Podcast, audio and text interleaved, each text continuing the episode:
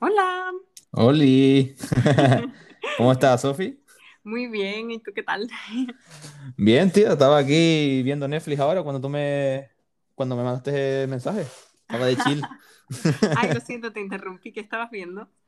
Eh, estaba viendo una, una trilogía que se llama La calle del terror. Oh, no, no la conozco. Eh, es una historia que está basada en el 1666, que por lo visto queman a una bruja y por lo visto después hay una maldición, ¿vale? Y, y es una trilogía de tres películas en diferentes épocas, que te explica c- cómo va Ah, todo. qué guay. O sea, es una peli, o sea, no son, no es una serie. No, es- son tres películas de dos horas Mm. máximo, más o menos, y está guay. Te la recomiendo que la veas. Te la recomiendo. Muchas gracias.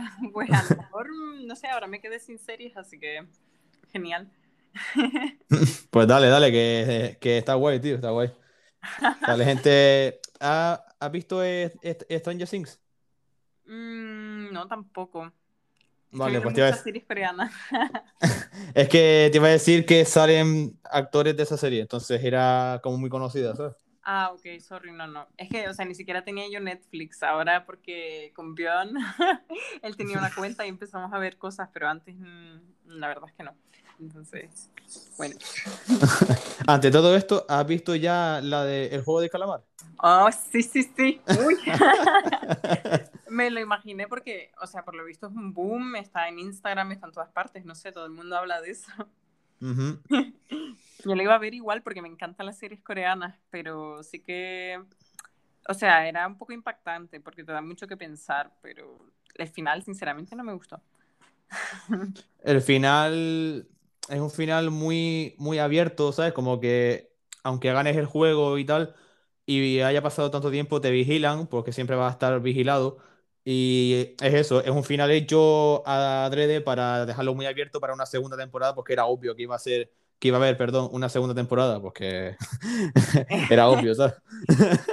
Sí, pero no sé, o sea, yo también leí que el director es como que le da dolor de cabeza solo de pensar en tener que hacer una segunda, entonces lo dejaron abierto por si las moscas, pero precisamente es que eso es lo que lo hace malo, es que no sé, porque no tiene sentido que estuviera luchando tan duramente, o sea, mm, para acabar el juego, para pagar las deudas, todo por la hija, que es como lo único que le quedaba, y ahora que la iba a ir a ver, lo deja solo para regresar, o sea, no sé, me parece como una falta de prioridades, no, no tiene sentido, en mi opinión, pero bueno. No, cierto, cierto. No, y que, mm, y que, claro, yo lo que no entiendo es cómo tú te vas una semana, entendemos, ¿no? Porque son seis juegos. Es verdad que ellos van, se van del juego, están unos días y luego vuelven al juego, o sea que es, es más de una semana.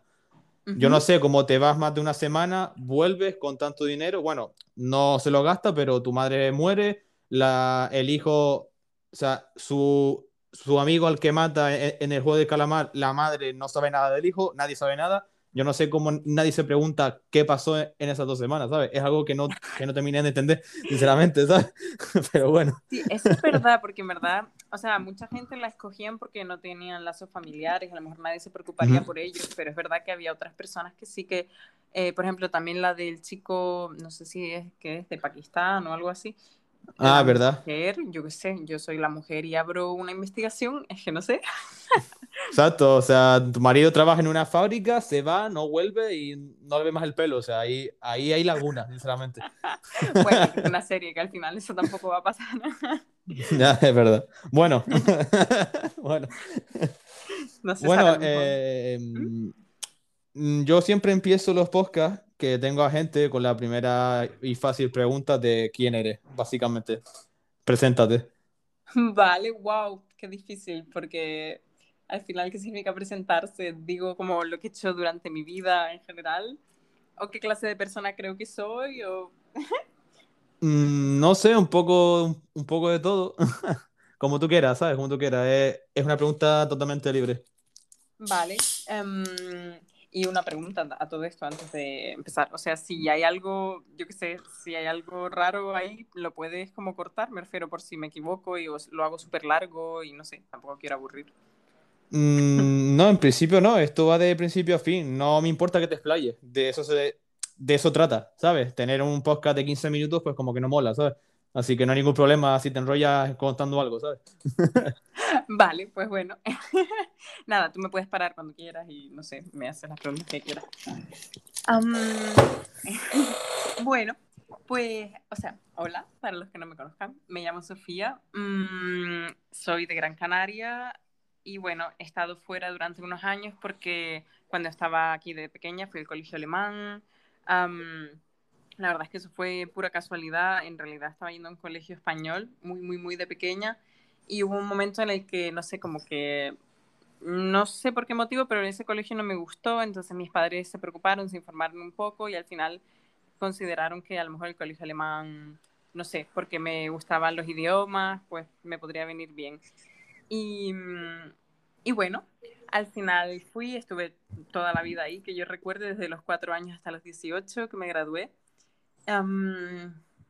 y después de eso decidí irme a Alemania, a Heidelberg, eh, que es una ciudad así súper bonita, eh, que por cierto recomiendo a todo el mundo que vayan a verla porque de verdad me parece más de Alemania. Tengo que ir, ¿eh? Tengo que ir. Me tengo que acoplar un día ahí contigo y con Bjorn. Nos encantaría, excepto porque ya no estamos en esa ciudad. O sea, nunca, Bjorn nunca estuvo ahí, pero.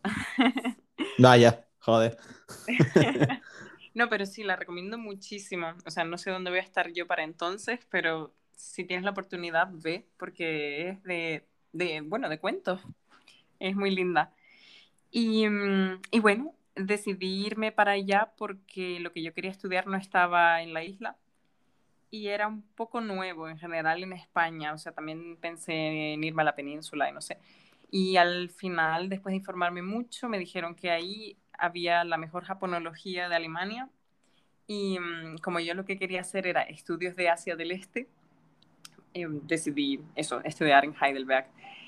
Y bueno, tengo que decir que, o sea, fueron años emocionantes, de altibajos, o sea, los dos primeros años fueron difíciles. Yo pensé que, no sé, por venir del colegio alemán, pues el shock cultural no sería grande y, o sea, podía haber sido peor, pero me costó, o sea, siempre me consideré muy abierta, muy social, pero me costó hacer amigos, no sé. Doy fe de ello, de que eres muy buena gente. Muy fácil de, de, abrir conversación contigo, sinceramente. Ay, bueno, muchas gracias. Pues, o sea, no sé, yo pensé que no me costaría, pero al final es como que era otra manera de hacer las cosas. Al final, los amigos que he hecho en Alemania, alemanes, han sido para siempre. Lo que pasa es que fue un proceso arduo, no sé.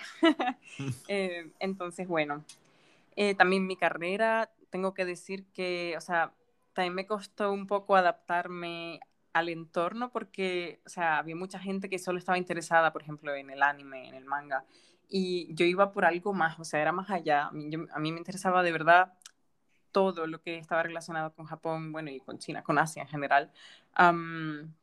y por eso me costó un poco ver que, por ejemplo, en el primer semestre había gente un poco extrema en algunas cosas y no me sentía del todo a gusto porque, bueno, no sé, o sea, a mí también me gusta el anime, no tengo ningún problema, obviamente, me encanta.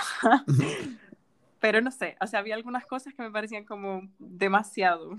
¿Se puede decir en qué sentido?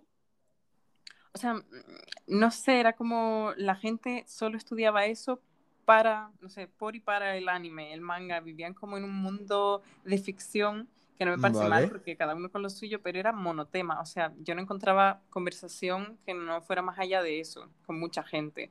Vale, ok. Y no sé, como en general, no sé, yo tengo diversos intereses, pues por eso me, me costó y entonces luego, no sé, había gente como muy, muy metida en eso, ¿sabes? Como, no sé explicarlo, pero es que todo giraba en torno a eso. Y, y entonces, bueno, al final sí que resultó que se fue quedando solo la gente que tenía interés en todo, porque realmente fue una carrera muy dura. Em, más de lo que se pensaría muchos, porque normalmente, no sé, como que a las letras se las tiende a, mm, a poner un poco por debajo, ¿no? Como Menospreciar. Dilo claro, dilo claro. las cosas como son. un poco, sí. Y bueno, yo no sé también, a ver, no sé, sí que había una diferencia de nivel entre Alemania y por ejemplo, en mi colegio aquí, yo pensé que iba bien preparada y buf, o sea, fue un tortazo contra la pared, de verdad. me veía estudiando un montón, yo me, o sea, tenía unas expectativas que no se cumplieron, o sea, fueron, yo pensaba, wow, voy a hacer 10.000 actividades, que era lo que estaba haciendo en la isla, porque yo al final, no sé, iba a dibujo, iba a baile, iba a los scouts, o sea, no sé, siempre he quedado con amigos, tenía tiempo para todo, y luego llegué y fue estudiar, estudiar, estudiar, había test mm, ya. en ese plan. O sea, eh, perdona, Sofi, o sea, tú, en los años que estuviste en el colegio este que tú comentas, ¿se daba todo en alemán? Sí, la mayoría. Teníamos luego historia en ambos idiomas, o sea, dos asignaturas diferentes, no sé por qué. Y luego em, español en español, los otros idiomas en sus idiomas respectivos, o sea, inglés y francés. Y ya de resto sí, o sea, era hasta deporte era en alemán, si lo pienso. O sea, que tú diste esas asignaturas en una lengua en concreta y cuando te fuiste a ese país, notabas que te costaba, aún así, eh, seguir con estudiando en esa lengua, ¿no? O sea, que no era tan bien preparada como, como te esperaba. Sí, o sea, no tanto por la lengua, la verdad es que mi carrera era como en, en inglés, en alemán y en japonés, pero al final, o sea, lo que, perdón, estoy cerrando la ventana porque las motos estas hacen mucho ruido. Gracias, gracias. ¿Me haces un favor? sí. fue, no sé explicarlo, la manera, o sea, fue todo muy diferente, me imagino que le pasa a todo el mundo al final, pero nada, que yo, yo iba así como muy confiada en que tendría tiempo para muchísimas cosas y al final no fue tanto el idioma, sino la carga, o sea, nos mandaban eso, eran test constantes de idioma, desde que tuvieras como un vacío, mm, como todo se basaba en lo, en lo que aprendías, o sea, al principio, no sé, era como, no sé, mm, no podías avanzar si te quedaba ahí como un agujero en el conocimiento, no sé, del, del japonés en este caso, que fue muy intensivo. El primer semestre, no sé si eran como 18 horas a la semana solo de japonés. Y, wow. Joder. sí, fue un montón. Y luego aparte pues había más asignaturas, había que escribir muchas cosas. Sí que, por ejemplo, eh, mi alemán no era perfecto escrito, o sea, tenía algunos fallos y solo por eso me bajaban notas, aunque el contenido estuviera bien. Entonces sí que fue un poco duro. pero no, a ver, en general bien, la gente sí que se ayudaba, pero por ejemplo, yo me lo imaginaba creo que como aquí, tú vas a la uni y te pones a hablar con la gente el primer día, te sientas al lado de alguien, haces un grupo, luego se van a comer juntos, no sé, era mi, mi idea. Sí, sí. Y yo llegué y la gente se sentaba súper lejos de ti si, si había la opción, o sea, si a lo mejor había una silla a tu lado, nadie la usaba. luego guardaban todo súper rápido y se iban a su casa. Y yo, qué raro. Mm. No sé. Eh, ¿Cómo es la uni? Eh, o sea, ¿tú has ido a una uni allí eh, donde tú estabas? Eh, o sea, en Alemania. Sí. Sí, sí, era, era la uni. Vale, ¿y cómo es? O sea, ¿es, es como lo típico de las películas americanas? ¿Todo súper guay o ni de coña? ¿O es todo totalmente diferente? Em, a ver, supongo que depende de la experiencia de cada uno y de la ciudad y del programa que ofrezcan, pero a mí me gustó porque hubo una semana de introducción. Nosotros no tenemos novatadas como tal, pero sí que una semana con eventos y fiestas y un poco para conocer a los demás internacionales. No sé qué, no era del todo plan Erasmus, pero era un poco eso como para integrarse. Y luego había, sí que puedo decir que Heidelberg era pequeñito, era más pequeño que Las Palmas, pero cada uno encontraba su lugar porque había actividades de todo tipo. O sea, podías ir a un grupo de baile si querías o te metías en artes marciales, no sé, eh, ofrecían muchos programas, todo era muy barato para estudiantes. Em, así que, no sé, el campus luego estaba disperso, el de ciencias estaba al otro lado del río y el de humanidades, por así decirlo, estaba súper repartido en la ciudad antigua, o sea que tenías que pasear de un sitio a otro, dependiendo de la asignatura. Y muy bonito, o sea, en realidad, excepto por ese primer, o sea, ese comienzo un poco así duro por eh, el cambio, no sé si también fue un poco mentalidad, ¿no? De eso, de decir, no, no quiero aceptar que mis expectativas no se cumplieron. Entonces, como que me costó y las mudanzas y tal también un poco duras, porque al principio me, sí que yo vivía en una hermandad, ¿sabes? Eso sí que era un poco como una fraternidad, ¿cómo se llama? Las americanas. Sí. guay, guay. La verdad es que ni me enteré de que era eso, ¿sabes? Y fue lo primero que conseguí. Dije, venga, pues para allá. Y era un poco machista, tengo que decirlo. ¿Por qué? O sea, era mixta, porque normalmente son o solo de chicos o solo de chicas, así que dentro de lo que cabe bien, pero luego, por ejemplo, había salas, entre ellas la biblioteca, que estaban vetadas a las mujeres. Hostia. pero, o sea, solo a las mujeres, o sea, ¿no había otras que era solo para mujeres y prohibía a los hombres o solo era en un caso? Era solo eso. Hostia, qué duro. Joder. Joder. Yo pues, yo pues qué turbio, ¿no? O sea, joder, qué fuerte, tía. Mm, mi orientadora me avisó, pero es que yo no sabía lo que era, de verdad. O sea, yo súper inocente venía de Gran Canaria y no sé qué. Y una vez la llamé y me dice, ah, porque hablaba con ella un poco para preguntarle cosas, era súper amable. Y una vez me dijo, ¿ya tienes dónde quedarte? Y le dije, sí, es una Nandra. Y le dije el nombre, yo no sabía ni siquiera lo que significaba. Y me dice, uy, pues hay que tener cuidado con esas, porque depende de cuál, pueden ser algo... ¿ah?". Y yo, no, son todos súper amables, no sé. me voy dando cuenta de algunas cosillas y es muy barato, o sea, eh, no sé, se basa en que hay gente que se quedó antes de ellos, en este caso todo hombres mayores, em, que es como que lo financian, no sé, es como una especie de sponsorship, ¿cómo se dice en español? Hmm, como de... Ay, no me sale. sí, como los patrocinadores o este tipo de cosas. Okay. Es gente que ya vivió ahí y que quieren que, o sea, que otras personas tengan la opción de vivir Em, o sea, de poder pagarlo y estar en el centro de la ciudad y tal. Y por eso era tan barato, pero luego había cosas raras, había que asistir a unos eventos que eran en el sótano y no sé, y eran como muy formales y había como una espada. ¿Una espada? Sí, porque en realidad las la fraternidades estas, por ejemplo, te obligan, o sea, esta no, la mía no, pero algunas te obligan a hacer, por ejemplo, una hora de esgrima al día si te quieres quedar es parte del protocolo. Ok. Mm, y a quien no le guste la grima, se tiene que joder hacerlo, ¿no? Porque se no le queda otra. Sí, o es subirse. Joder. Oye, pues, pues está curioso eh, a Alemania en, en, este sentido, ¿sabes? No sé. No, no, o sea, te digo, no te creas que eso es lo normal.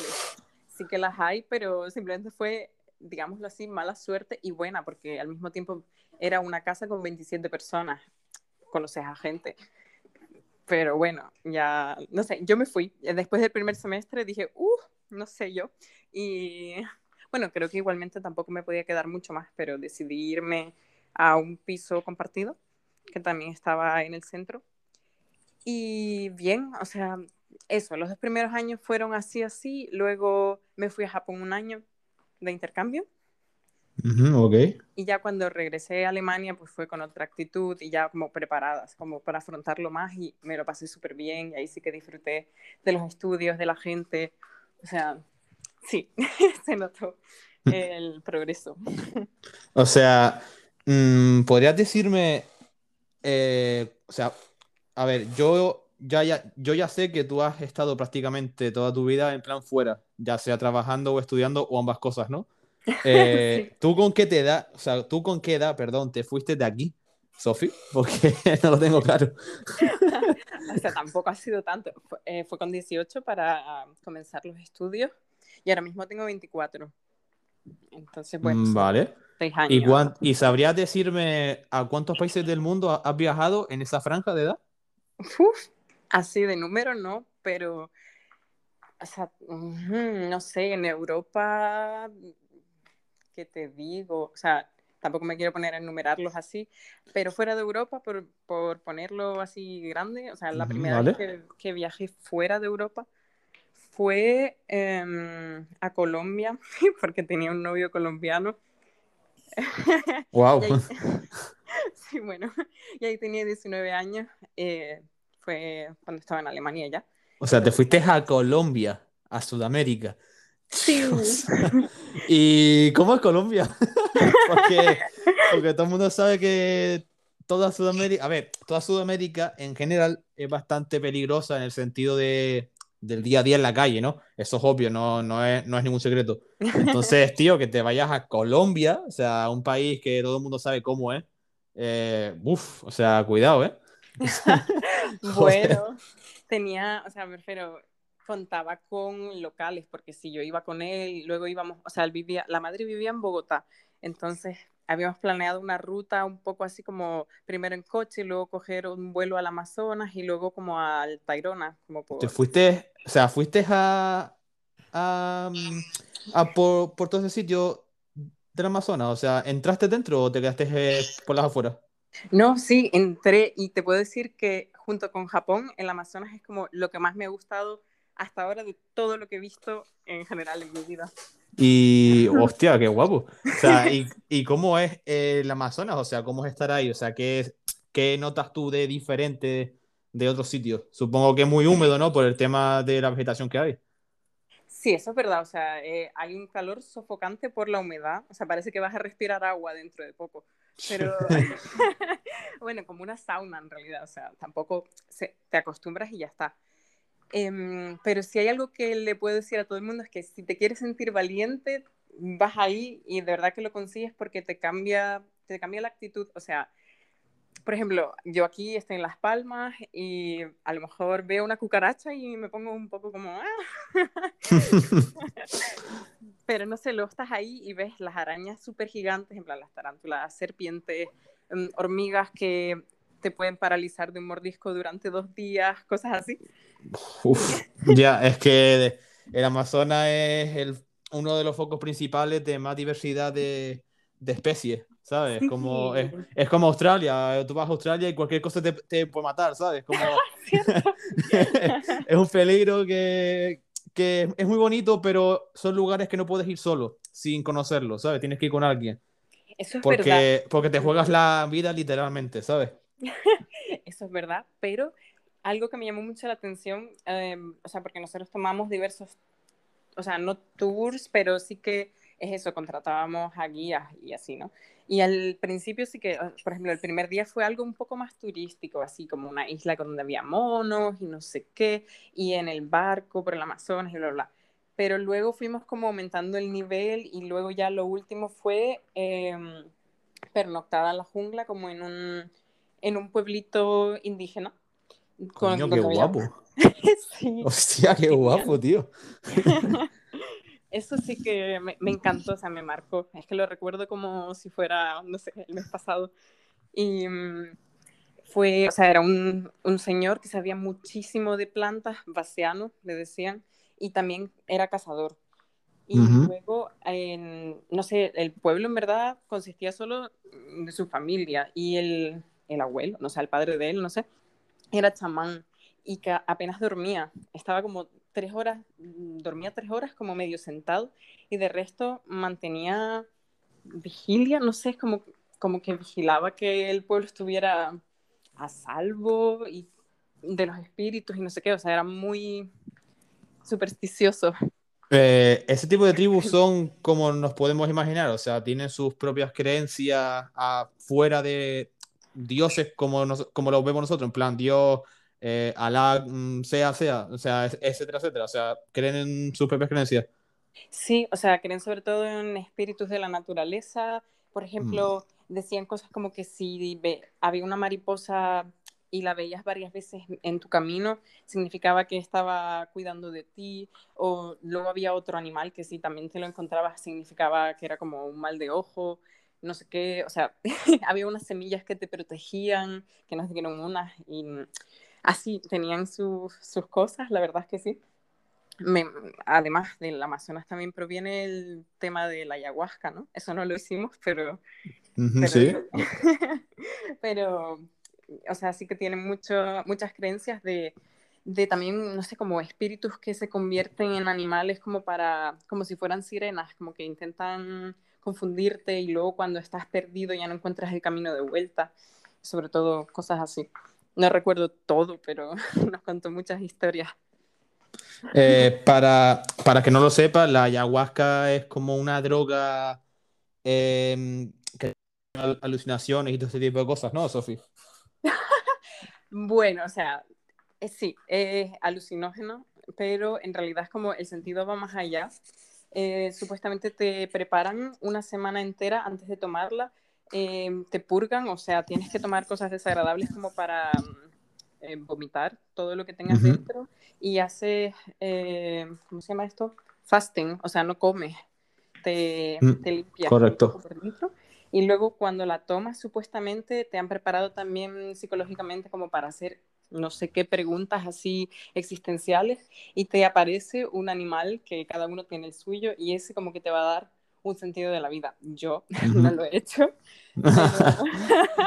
es que yo lo vi en un vídeo, eh, no sé si sabes quién es Lethal Crisis en YouTube. No, lo siento.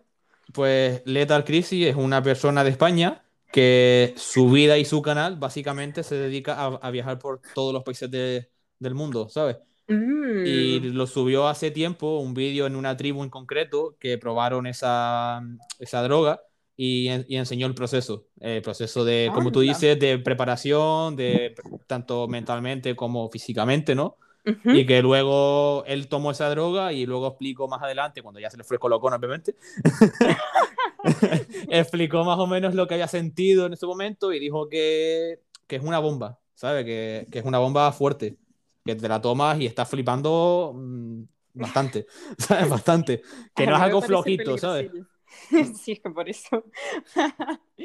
A ver, no sé, eso, cada uno decide lo que quiere hacer y supuestamente es una práctica bastante ancestral en esas tribus y se está perdiendo un poco el conocimiento. No sé, hay que hacerlo bien si no quieres correr peligro. Pero vamos, que me he informado yo por curiosidad, tampoco tenía pensado necesariamente hacerlo, pero sí que me da curiosidad, o sea, porque al final, hasta que no lo pruebas, no lo sabes, pero si es un riesgo, no sé yo. Eh, tengo que decirte que muchas de las personas, incluido yo, ¿vale? Porque, porque tal, eh, no conocemos nada, absolutamente nada, de lo que hay fuera de nuestro entorno, ¿sabes? Es decir, nosotros, o sea, yo por ejemplo, tengo, o sea, vivo aquí, ¿no? Eh, veo las cosas de mi alrededor y tal. Supuestamente hay una, una religión, ¿no? Cristiana en nuestro caso, que es la que se lleva en nuestro país. Pero luego, como te vas fuera, tío, te vas a Sudamérica, te vas a, yo qué sé, a India, Filipinas, a África, a Cuba incluso, ¿no? Con, con, todo el rollo que tienen en Cuba. Y, tío, eh, el mundo se abre una barbaridad. O sea, hay una, una ¿cómo decirlo? Diversidad de pensamientos, de, de creencias y de todo que es, que es alucinante, que solo conoces si viajas ahí, ¿sabes? O sea, es cierto. Y, o sea, una persona como tú que, ha, que has podido estar ahí y has podido estar en más sitios, o sea, ya tienes una experiencia de vida muy importante, ¿sabes? No, no, en serio, en serio. Bueno, a ver, yo no me considero más sabia que nadie, pero sí que ha sido un poco siempre mi filosofía de vida, entre comillas, o sea, eh, seguir aprendiendo, nunca dejar de aprender, aunque ya no esté en el colegio, no esté en la uni. Y, o sea, sí que he notado que, por ejemplo, una experiencia en cualquier lugar que sea diferente al que ya conozco, con eso, con culturas distintas, con personas que cada uno tiene pues su, su propia historia y la puedes compartir y siempre vas a aprender algo de ello. Y, o sea, esas experiencias, eh, por ejemplo, aunque duren un mes, equivalen a lo mejor a muchísimo más en lo que respecta a conocimiento, pues, no sé, del no tradicional, pero, ¿sabes? Por ejemplo, no sé si, si estás en clases. Mm, no sé explicarlo, o sea, no es que una cosa no quita la otra, pero sí he notado que el mundo en general y viajar es como una clase, o sea, una, como un, ¿cómo se dice? unas clases más, como si cada persona fuera un profesor que te enseña algo de la vida. Sí. Entonces, sí, sí, exacto, exacto.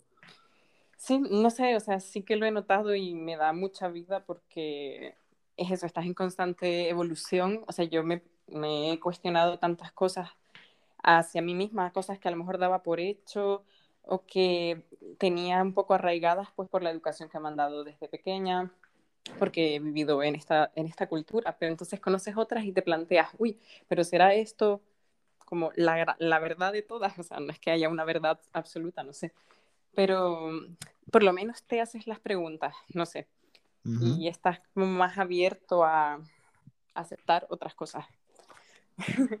Sí, o sea, eh, yo no creo que exista una verdad absoluta, ¿vale? Porque, porque yo lo creo así, pero claro, es que cada, cada cultura tiene su forma de ver la vida, ¿no? De ver las cosas. Nosotros la tenemos vista de una forma. Por ejemplo, tú que estabas en esa tribu en concreto, pues tendrá su, su manera de, o sea, su estilo de vida, vamos, ¿sabes? no, no les hará falta, por ejemplo, yo qué sé, tema tecnológico, pues no les hará falta, sinceramente, porque ellos ya tendrán su estilo de vida a otra forma, ¿sabes? Mm, cierto. Y ver, eh, ver ese tipo de culturas, tío, es lo que tú dices, te hace cuestionarte las cosas, ¿sabes? Lo que ya das por hecho, lo que tú crees que, que es así, te lo cuestiona. Y es lo bonito de viajar a, a, otras culturas, ¿sabes? Porque, por eso, como son tan diferentes a nosotros y nosotros somos tan diferentes a otros, pues ahí está la gracia de poder viajar, ¿no? Y de, y de ver cosas nuevas. Así que está súper guay, tío. Sí, es como que puedes ir seleccionando lo que más te guste de cada una y en como añadirlo a tu repertorio y a lo mejor de esa manera intentar ser una mejor persona o hacer las cosas de una mejor manera, si aprendes como de diferentes fuentes, no sé. A mí eso me gusta. Eh, Sofi, te quería hacer una pregunta que he puesto recientemente, porque lo vi hace poco. Em, aquí en España, ¿vale? Eh, lo, lo, están diciendo, no está aprobado ni nada y no sé cuándo se, cuándo se va a aprobar o si se aprueba finalmente. Eh, por lo visto quiere meter como un bono joven para los entre 18 y 35 años, creo que era, de, mm. de 250 euros o algo así, y va al rollo que lo puedes pedir y tal. Em, si ese bono incluyera, ¿vale? Supongamos, porque no lo incluye, que yo sepa. Si ese bono incluyera el que te paguen viajes al país que tú quieras para esto precisamente, para pasar un mes, por ejemplo, eh, con otra gente, con otro idioma, otras culturas y tal, ¿tú lo verías bien? O sea, ¿creerías que sería necesario que la gente pudiera viajar al menos una vez en su vida a un país que ellos elijan para vivir con esa gente, costumbres y todo este tipo de cosas? Mm, uf, qué pregunta más complicada. Aquí política. es que, bueno, a ver, tampoco le, lo he pensado tanto, sí que me he enterado de, de, esto, o sea, de esta ley nueva que se va a aprobar. Y, mm, o sea, tengo sentimientos encontrados. No, o sea, mm, no, no lo enfoques en plan política. Digo, si se, si se pusiera un bono joven para poder viajar, ¿tú crees que sería, o sea, tú crees que estaría bien por, ponerlo porque los jóvenes tendrían que viajar y conocer otras culturas? Esa sería la pregunta mejor redactada, perdón. Mm, no, no, sí, te entendí, pero es que, o sea, lo que quería decir también en ese sentido es que, aunque suene súper idílico, yo también me iría directamente a la pregunta de ¿y de dónde saldría, saldría el dinero? ¿Y sería realmente posible? Y dependiendo de la, del destino, hay gente que a lo mejor se quiere ir a Japón, es muchísimo más caro que a lo mejor irse, no sé, a un país que esté cerca o a un país que sea más barato. O sea, Hombre, ya, ya, ya. Hombre, eh, eso lo entiendo, ¿no? Pero bueno, mm, es un suponer, ¿sabes? Porque no, no creo que lo hagan. O, pero si viviéramos en una utopía y se pudiera hacer. Sí, hombre, claro. A ver, ahí obviamente te diría que sí, me parecería genial porque te digo, o sea, para mí es como la mejor manera de aprender, de absorber conocimiento, pero con ganas, o sea, con entusiasmo, porque lo vives, o sea, compartes con otras personas, no estás delante del libro o del ordenador o de lo que sea. Y al final también con la globalización me parece muy importante el tema de los idiomas, porque ya no es solo el inglés para comunicarse y sobrevivir en cualquier otro sitio, sino porque cada idioma te abre como un universo nuevo, porque el idioma, o sea, incluye una cantidad tan grande de cultura que es que no lo puedo explicar. O sea, una vez entiendes el idioma, entiendes muchísimas cosas más de por qué esa sociedad funciona de esa manera. Mm, vale. si la gente tuviera esa oportunidad y conociera algo y luego se entusiasmara y luego quisiera aprender más y entablar relaciones, o sea, todo lo que sea en ese plan, pues que bienvenido sea, o sea, me encanta. o sea, que abran perspectivas es siempre bueno, no sé. Ok, ok. Sí, o sea, a ver, eh, ya que hay gente que puede pedir becas para estudiar, que obviamente son necesarias porque no todo el mundo puede pagarse sus estudios, y yo creo que todo el mundo merece una, una oportunidad de estudiar lo que quiera, ¿sabes? Porque lo considero así. Eh, yo también pondría esto, o sea, al menos una vez en, en la vida, que pudiera ver otra cultura, ¿sabes? Pon, pongamos que es como un mini Erasmus, mini intercambio, ¿sabes? No sé, algo así. Que tú digas, mira, pues me quiero ir a Japón y quiero estar allí dos semanas y quiero hablar con los japoneses o intentar hablar con ellos, ver cómo, cómo viven, como tal, ¿sabes? En plan, como una experiencia nueva de vida, ¿sabes? Sí. Yo lo haría porque, claro, es que muchas personas no salen de la zona de confort, ¿no? Y creen que la vida es de una forma, pero cuando te vas fuera, pues es totalmente distinta, ¿sabes? Y con esto quiero enlazar y preguntarte, eh, tú que has viajado, eh, ¿cómo te has sentido en otros países? O sea, ¿cómo te han tratado tú como persona que no eres de ese país? ¿Sabes? Que no eres como ellos, en el sentido de, de que son de esos países, ¿sabes? plan, ¿cómo te has sentido tú tratada por parte de, del resto de las personas que han estado allí contigo? eh, en general no tengo ninguna queja, o sea, seguro que alguna experiencia peor tuvo que haber, pero no me quedo con ellas, sé que son mínimas y que al final gente antipática, no sé, la va a ver en todas partes, incluso si me quedo aquí, prefiero, no es que haya mucha, pero no sé, en general he tenido una buena experiencia porque también, no sé si es por el hecho de que cuando viajas pues estás súper feliz e irradias como otro aura, no sé, estás como preparado para todo lo que venga, em, te, o sea, ya tienes como la predisposición de hablar con gente, de, de conocer, entonces mm, no sé si eso las personas lo notan, que también te sonríen de vuelta, te hacen favores, se portan bien. Sí, o sea, en general, también tuve alguna experiencia en Japón de alguna persona a la que no le gustó alguna cosa que a lo mejor pude hacer sin darme cuenta, como caminar por el sentido contrario de la calle.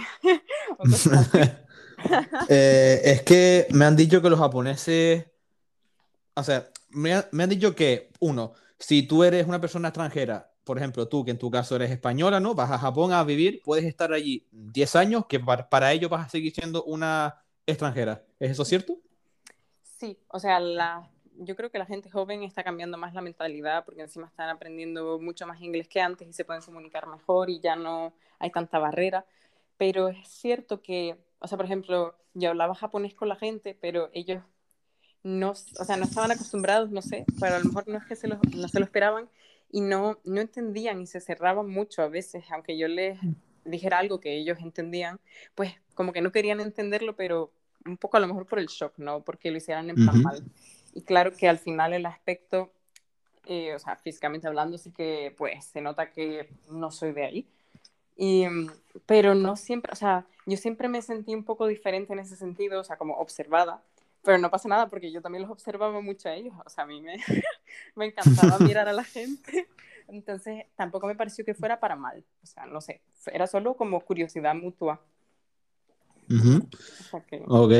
Y mm, es que, ¿sabes qué pasa? Que también me han dicho eso, que lo que te acabo de decir, y que luego son como, mm, vamos a decirlo, como muy estrictos, ¿sabes? Como muy hacer las cosas así, así y así, ¿sabes? Como que tiene que estar todo súper estructurado para ellos, ¿sabes? Sí, los alemanes de Asia, decíamos de broma. Los alemanes son así también, en plan personas un poco cerradas, un poco tal, estructuradas y tal. Mm, o sea, no diría cerradas, de verdad que no, eso es lo que tienen otra manera de hacer las cosas, como más, no sé si eficiente, eso, estructurado, organizado, em, rápido, o sea, puntual, o sea, todo en ese sentido, o sea, sí que se nota la diferencia. Yo se lo digo a Bion de broma, como, ay, qué alemán te has puesto. Cuando...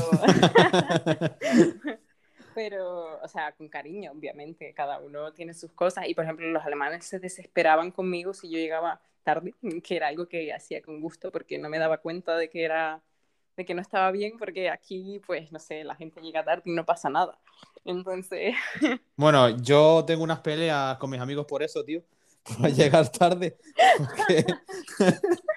es que es que no me gusta o sea yo no a mí no me gusta llegar tarde a ningún sitio porque, porque no me gusta, porque me siento mal, ¿sabes? Entonces, si yo quedo contigo a las 7, yo a, menos cuarto voy a estar ahí, ¿sabes? Y luego tengo oh. amigos que te dicen, quedamos a las 7, a las 7.40 es cuando llegan, tú dices, hostia, eh, Yo qué sé. Una cosa es que llegué 10 minutos tarde, mira, es que me despisté, pero 40 minutos, me cago en todo, eh, ¿sabes? es como, joder. Ay, pues nada, te encantaría Alemania, de verdad. Y Suiza, vamos. Que ahí sí que son hiper, hiper puntuales. Ay, pues, has estado en, en Suiza también, ¿verdad? Eh, bueno, o sea, así físicamente, no tanto, tanto, porque en general es muy caro, pero sí que eh, lo último que estuve haciendo, que fue, o sea, estaba trabajando en una ONG suiza, mm, pues eso sí fue ahí con suizos y vivía yo en la frontera, pues para pagar menos, porque vamos, si no me arruino, y tenía que ir una vez al mes. Pero bueno, luego me pillé el coronavirus y en verdad solo fui una vez. Ya, ahí, ahí se jodió todo, tío, por el COVID. y, ¿Y qué estabas haciendo en Suiza con esa con ese proyecto tuyo que tenías ahí? O sea, ¿qué era, o sea, cuál era tu intención ahí con esa ONG? Mm, vale, o sea, si te cuento un poco como el trasfondo, así rápido, resumido, sería que, o sea, yo estudié lo que estudié y me gustó mucho, pero luego eh, me tocaba ir a China, o sea, me tocaba, me refiero, sí, en verdad me alegraba de ir, pero justo ahí es cuando empezó el tema del COVID y se canceló. Entonces me replanteé un poco la vida. Dije, a ver, ¿es esto lo que quiero? Irme a Shanghai a lo mejor estudiar más como dirección, economía y a lo mejor, no sé, trabajar en una empresa así grande y hablar chino. Es que, bueno, no sé, no me terminaba de cuajar. Entonces, al final, mi plan B, y encantadísima, fue hacer un voluntariado en, en, el Caribe, en San Vicente, que es el segundo país más pobre del mundo. Em, y bueno, o sea, me encantó el concepto porque tenía que ver con el medio ambiente eh, relacionado con la ayuda humanitaria, o sea, era ambas cosas. Era también como un concepto de si ayudas al medio ambiente y luchas contra el cambio climático y todo, o sea, en realidad nos beneficia a nosotros mismos. Eh, y ahí, bueno, aparte conocí a Björn, o sea, que, fue genial. Y entonces, a partir de ese punto, o sea, ahí ya dije, vale, a ver, creo que tengo que redireccionar mi vida y quiero dedicarme más como a temas de, como medioambientales y como de ayuda de ONG. Entonces, ese fue mi plan, decir, voy a buscar un trabajo verde, como le dicen, como green job. Y por eso estuve, o sea, pensé, bueno, pues voy a Suiza, que hay muchas ONG, tampoco se gana mal y tal. y bueno, la verdad fue duro, pero al final sí que, o sea, recibí, eran como unas prácticas pagadas y ya después podías tomar el puesto. Y duraba un año el contrato, o sea que tampoco, o sea, como prácticas eran pagadas y estaba bien, pero el sueldo no es que fuera súper alto y a cambio tenías que trabajar nueve horas al día en plan home office delante del ordenador. Entonces, o sea, que la ONG era buena porque pretendía financiar proyectos así humanitarios, medioambientales, de protección animal, etcétera, etcétera. Sí, pero eh, yo al final me encargué de la parte administrativa y no me gustó tanto, pues también. Espera, te voy a cerrar la ventana porque, joder. Ah, sí, eso. Joder, qué manera tiene la gente de a las 10 de la noche casi estar haciendo ruido, tío. Perdón. nada, nada, las motos. eh, mm, joder, Sofi, eh, ¿te mentiría? Fuera coña, si dijera que no me impresiona todo lo que me estás diciendo, porque digo, joder, o sea, con la edad que tienes, tío, que ya, has, que ya has ido a muchos sitios del mundo, que has estado ya haciendo muchas cosas, tío, es como, wow, ¿sabes? Como, no, es que en serio, o sea, eres muy joven para y has conseguido hacer todas estas cosas, ¿sabes? Es como, a ver, impresiona, no te lo voy a negar, o sea, yo tengo ahora 22 años y ahora voy a, voy a empezar a estudiar para hacer lo que me gusta, porque el, trabajo que tengo me mola, pero quiero, bueno, yo, yo, no sé si te lo conté, yo ahora voy a, el, el miércoles empiezo ya para, para trabajar en las ambulancias. Mm, vale, no, no lo sabía. Felicidades, entonces. Ah, pues gracias. Pues, ¿sabes? Son dos años y luego puedes trabajar en las ambulancias, que es lo que yo quiero. Eh, y claro, yo digo, tío, tengo 22 años, voy a empezar a estudiar esto ahora, que es lo que me gusta, para, ¿sabes? Y teniendo mi trabajo y poder viajar y tal, ¿sabes? Y tú has, tú tienes dos años más que yo y ya has hecho todas estas cosas, ¿sabes? Que no es por nada, sino que, coño, tú te has movido, te has, querido hacer las cosas que has querido hacer y, las has hecho, ¿sabes? Como, coño, está súper bien, ¿sabes? Ay, se te cortó la última frase, disculpa. ¿Me oyes ahora bien? Ahora sí. Vale. Nada, que decía que, que coño, que tú has hecho lo que has querido y, lo has conseguido, ¿sabes? Que está súper bien. O sea, ¿sabes? Que, coño, es que está guay. A ver, ante todo. Y. Dime, dime.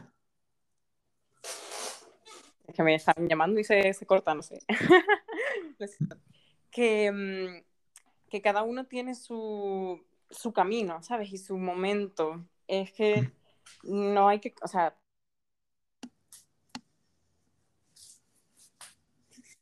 todo llega en el momento en que tiene que llegar y que, o sea, cada uno, pues, no sé, empieza antes o después, pero, ¿sabes? O sea, si tú realmente quieres algo, lo vas a conseguir, no importa cuándo ni cómo, o sea, te va a llegar porque vas a poner todas tus ganas, tus energías en eso. Y mm, yo también, pues no sé, sí que hubo algunas cosas que tuve claras, otras que no, que se fueron dando.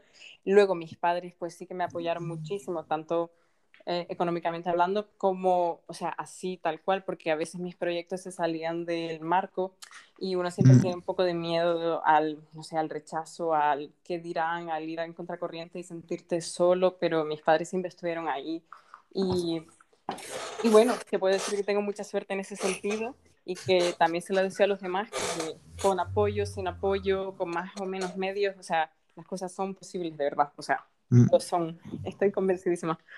Sí, sí, totalmente. Eh, cuando te refieres al rechazo y todo ese tipo de cosas, ¿te refieres a tus amigos o tu familia que no aprobara lo que querías hacer? ¿O a qué te refieres? Mm, sí, sobre todo comentarios. Cuando tú, o sea, porque es, es normal también dudar a veces de si lo que estás haciendo es el camino correcto. No significa que no, que no te guste o que no sea realmente correcto, sino que hay momentos de debilidad, no sé. Y si en, aparte, o sea, tú se lo cuentas a alguien buscando aprobación, que no deberías, porque lo tendrías que tener claro tú, pero entiendo que muchas veces te hace falta como motivación. Y te encuentras a lo mejor con comentarios de, uff, ¿y eso para qué es? Y, o sea, hay gente que lo, curiosidad y sin ningún problema, pero hay gente que te mira un poco como diciendo, sabes, como, eso no te va a llevar a nada, eh, no entiendo por qué haces eso y desperdicias el tiempo. Mm, y un poco, aunque no te lo digan directamente, en algunas personas también se nota. Y tú, pues, no sé, te lo planteas decir, ay, si luego eh, cojo el camino que no es y luego me va súper mal y me arrepiento. Pero al final mi máxima siempre era realmente mejor, o sea, nunca arrepentirme por no haberlo hecho, ¿sabes? O sea, siempre se pueden arreglar las cosas y puedes redirigir el camino. Pero es eso, a veces hay momentos de debilidad, me ha pasado, donde la gente te juzga, aunque no sea queriendo, y tienes que aguantar pues, comentarios y dudas de otras personas que proyectan sobre ti y que son un peso. Ya, eh, te entiendo perfectamente, tía, porque lo he llegado a vivir, no en el sentido como tú de, de que no me tengo que ir fuera o tal, en el sentido no, pero sí es verdad que he notado en estos últimos meses cierta negatividad de algunas personas en ese sentido, de no encontrar el apoyo que me gustaría mm, con los proyectos que tengo, ¿sabes? Y es como, bueno, si no entiendo muy bien por qué, porque es algo que voy a hacer yo, no vas a hacer tú, ¿sabes? Pero bueno. pero, pero bueno, pero es cierto que, mira, quédate con que si tú te quieres ir a un país X, ¿no? Supongamos. Mm, te tienes que quedar con el apoyo de tu pareja, tus padres y tus amigos cercanos, punto. el, resto sobra, sinceramente. Sí, es verdad. Y aunque no lo consigas de alguno de ellos, también te diría que para adelante y que tampoco se trata de irse a ningún sitio. O sea, yo, porque bueno, en este caso pues ha cuadrado así, que he estado mm. en diferentes lugares, pero al final es cuestión de que te hace feliz, no te tienes que ir muy lejos. Sí, o sea... sí, o sea, digo irte por el tema de que tú has viajado. Mm, ya digo, sea una carrera, sea un ciclo, sea un trabajo, sea X, ¿sabes? Sea, sea por lo que sea, sea un deporte. Si Si lo que te gusta es esto, pues, pues vete por ello, ¿sabes?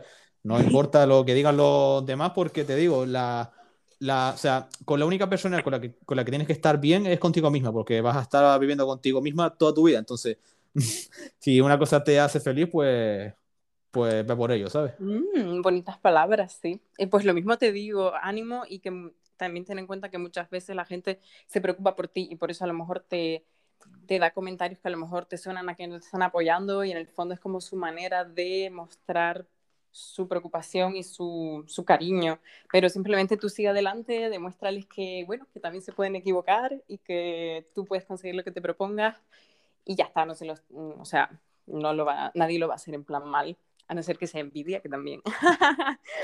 eh, es que, claro, este tipo de comentarios que yo te digo uh -huh. eran de personas que actualmente ya no están en mi vida porque lo, los aparté, ¿sabes? Entonces uh -huh. eran comentarios negativos. ¿sabes? Pues bueno, ya está. Entonces se solucionó porque así vas a buscar a gente que sí que te, te apoye y te, te dé como optimismo, motivación para conseguirlo y ya está. Sí, sí, totalmente. Ay, qué bien, eh, ánimo. Nada, gracias, gracias. eh, te quería preguntar también, Sofi, eh, ¿cómo es eh, tu pareja? O sea, el sentido de cómo es conocer a una persona que no es de tu lengua, por decirlo así, ¿no? ¿Cómo, cómo es ese rollo de tener pareja que no habla tu misma lengua? ¿Sabes? ¿Cómo es el día a día con una persona así? ¿Sabes? Que yo que sé, que no es como yo, o sea, no como tú y que yo, que hablamos la misma lengua, que es más fácil, ¿no? O sea, ¿cómo ha sido para ti encontrar una pareja de diferente idioma en otro país, ¿sabes? Mm, Súper buena pregunta, porque, o sea, estoy encantadísima eh, sin peros, pero, o sea, me refiero, lo que quiero decir es que nunca me planteé tener una pareja, o sea, tan internacional que supuestamente he sido, y yo siempre me mantuve en mi idea de encontrar a alguien que hablara la misma lengua, me parecía muy importante lo que se suele decir de no tener que traducir mi alma. Uh -huh. um, pero al final se dio y cuando, o sea, en este momento, al conocer a una persona tan increíble, pues te das cuenta de que en realidad no es una barrera lo suficientemente grande, que al final te acostumbras, como todo en la vida. Él se está esforzando mucho por aprender español y yo tengo el alemán gracias a, a todos estos años y ya por fin hasta le encuentro un sentido. Es decir, ay, ¿por qué aprendí alemán? Y... sí, sí, sí, las cosas pasan por algo, tío, ¿sabes? ¿Verdad? Ya. Sí, sí. Yo cada vez pienso más en eso, que las cosas pasan por algo, ¿sabes? Entonces, nada, nada, sigue, sigue, perdón, que interrumpido. No, nada, es que estoy súper de acuerdo con eso. Yo también pienso que hay algunas cosas que de verdad que, aunque en ese momento no las entiendas, luego cobran sentido y pues a lo mejor esta es una de ellas, porque yo siempre me dijo un alemán, no, o sea, no por nada, pero pensaba que éramos incompatibles y bueno, ya había tenido alguna que otra experiencia fallida. Y, y ya, y bueno, y luego apareció él que, no sé, es como si estuviéramos hechos el uno para el otro, o sea, nos amoldamos perfectamente sin tener que llegar a compromisos de ningún tipo. Y fue todo tan orgánico, no sé explicarlo, o sea, yo en realidad no estaba interesada porque, no sé, era un momento de mi vida donde pensaba, bueno, me voy a centrar en el voluntariado, en ayudar, conocer a gente, pero no en temas amorosos y líos, ya había tenido suficiente también. Y um, al final él, no sé, entró en mi vida y casi que, o sea, no sé si fue por todo el tiempo que pasamos juntos en la cuarentena y luego en el programa y todo tan intenso que lo conocí en muchísimos aspectos eh, o sea, en poco tiempo, ¿sabes? A lo mejor lo que a lo mejor en, que, haciendo, teniendo citas normales, pues tardarías medio año o no sé. A nosotros nos llegó en muy, muy poco tiempo, entonces uh -huh. ya pude ver que, que sí, que, que, era ideal. Y al final, cuando entró en erupción el volcán y tuvimos que evacuar, eh, no sé, no hubo duda, o sea, nos miramos y supimos que íbamos a seguir juntos el camino. Y ahí continuamos. oh. O sea, eh, ¿qué volcanes estás hablando, perdona? Porque, porque no entendí. Ay, sí, perdón, el de La Palma no, el de San Vicente, que entró en erupción en enero y explotó definitivamente en abril, pero como la, la ONG estaba justo al lado, pues no, tuvimos que irnos. Uh -huh. O sea, tú te fuiste de ahí y luego ya hablaste con Bion y mm, ¿cómo fue el tema? Eh, fue, me acuerdo porque fue el día de mi cumple encima. Eh, llevábamos nada, o sea, dos meses de voluntariado y nos quedaban cuatro. Y en ese, o sea, justo ese día nos dijeron, miren que el volcán entró en erupción, es súper peligroso porque no saben si pueden avisar con suficiente antelación, se tienen que ir, tienen 10 días para dejar la isla y en ese, en ese periodo nos llevaron también como a un sitio mucho más alejado. Y pues claro, cuando lo supimos, no sé, es que Pion y yo nos miramos y fue como, vale, ¿qué vuelo buscamos? ¿A dónde nos vamos? y empezamos a planearlo juntos sin plantearnos nada, no sé, fue como, estuvo clarísimo que íbamos a seguir juntos. Joder, que, ¿sabes? O sea, qué guay, tío, que, que, que, digas estas cosas, que lo tengas tan, tan claro, ¿sabes? Sí, me encantó, la verdad, porque, uff, hubiera sido muy triste de repente separarse y, no, no, sé, habíamos planeado ya muchas cosas juntos, él también luego quería intentarlo en Suiza y por eso no, nunca hubo ningún problema de, de lugar, o no sé. Hombre, con eso que acabas de decir, tengo que decirte, tengo que decirte, Sofi, que cuando yo te conocí a ti, a Ida y a él, y, o sea, fue conocerles y al día siguiente o, dos días después se piraron. Es como, joder. Ya, bueno, llevábamos en la isla dos meses, ¿eh? Sí, tío. Y eso, fíjate, eh, es más, creo que se lo conté a Ida no, no hace mucho. O sea, yo quedé con Aida antes de que se fuera para, para Barcelona y se lo conté, le dije, tía, que los conocimos a ustedes, nos cayeron de puta madre y se fueron porque se tenían que ir a hacer su vida, ¿no? Y, y claro, y yo hablando con Jorge y con y dije, tío, ¿en serio se nos acaba de ir esta gente así que, que es tan guaita? bueno, gracias, qué qué putada, tío. Pero puede decir lo mismo, yo le dije a Bion, Jope, dos meses aquí, que, o sea, los amigos que yo tengo, pues muchos también están fuera y no siempre coincidimos. Entonces, también lo mismo, cuando vino Aida, dijo, vamos a hacer una excursión con unos amigos, no sé qué. Y, o sea, me lo pasé súper bien, a Bion también le cayeron súper bien. Y fue genial, o sea, es que fue súper divertido. Y yo dije, ¿por qué nos vamos tan pronto? Si podíamos haber empezado a hacer planes todos juntos y hubiera sido súper guay. Encima, gente como súper sana. Y, o sea, el plan de la excursión, que no sé, o sea, para mí que no lo hace todo el mundo así, de quedar la primera vez e irse de excursión, me pareció súper guay. Sí, o sea, te digo, nosotros nos mola, ¿sabes? O sea, a ver, no quedamos con cualquier persona, o sea, es decir, nosotros quedamos porque Jorge y Aida ya se conocían, entonces ya sabíamos más o menos que eran buena gente, ¿sabes? Pero si nos mola, aunque no haya confianza, hacer una caminata, charlar, ¿sabes? De, de eso se trata, de hacer algo guay de, y de conocer gente nueva, ¿sabes? Y, pues y te tengo... Gracias. Y te tengo que decir, bueno, esto es más para avión, pero a mí me, me hubiera gustado hablar más con él, pero como no sé tanto inglés, pues como que me corté mucho, ¿sabes? Lo estoy ah, solucionando. Eh, estoy, estoy en la, en la escuela de idiomas ya, así que de aquí a dos, tres oh. añitos, supongo, que es, que es cuando pasas a segundo y tercero, que es cuando coges más nivel, pues, pues ya hablaré más con él. Eh, díselo cuando lo veas, porfa. Cuando lo veas, sí, está aquí. claro, muchachos. Además, nos vemos mañana, supuestamente. Puedes ponerte ya a practicar, o sea, que él, o sea, es lo mismo, su español no es tan bueno y él está acostumbrado porque aquí ha habido ya personas que se cohiben, que en verdad el inglés es bueno, pero luego les da vergüenza ponerlo en práctica y en realidad luego se van soltando a medida que mm. pasan las horas y, o sea, sabes que perfectamente que ya lo verás a él diciendo un montón de cosas que están mal en español y que al final a la gente igualmente le gusta y es lo mismo al revés, entonces no te preocupes. Sí, o sea, a ver, yo o sea, puedo hablar con él y seguramente me entienda, porque me hago entender y aunque no esté la estructura bien, bien formulada, pues, pues me va a entender lo que le quiero decir, ¿sabes? Pero era, pero era más por eso, es como cuando viene para acá, un, o sea, cuando viene un guiri que dice, hola, ¿dónde está supermercado? Tú, ¿sabes? Más o menos así, pero en inglés, al revés, ¿sabes? No te preocupes, que de verdad que él es igual, o sea que se entenderán bien, o sea, me refiero, es normal cuando aprendes un idioma, al principio no te va a salir perfecto. Pues eso, pues ya mañana seguro que les veo y, y vemos, ¿sabes? Hacemos algo guay, que tío, que les lleva de menos, porque digo yo, es que hace ya muchos meses que de esa quedada, ¿sabes? Como joder. Sí, lo sé, es que encima yo soy muy desastre con el móvil, como habrás podido comprobar. Y nada, o sea, me cuesta, no sé, contestar a tiempo. O sea, hasta el tema de Instagram, o sea, yo es que no subo las fotos a tiempo ni que me maten. O sea, tengo fotos que pensaba subir que son de hace dos meses o tres, es que no sé. Entonces, pues como que no se me da mucho, pero obviamente cuando se trata de vernos en persona, sí que le voy a poner interés, o sea, y voy a estar un poco más ahí para contestar y para cuadrar mm, el plan, ¿sabes? A lo mejor estoy luego en Alemania y no contesto tanto si alguien solo pregunta, hola, ¿qué tal? No porque quiera ser borde, sino, no sé, porque no estoy ahí, no podemos quedar, entonces se me va un poco la bola.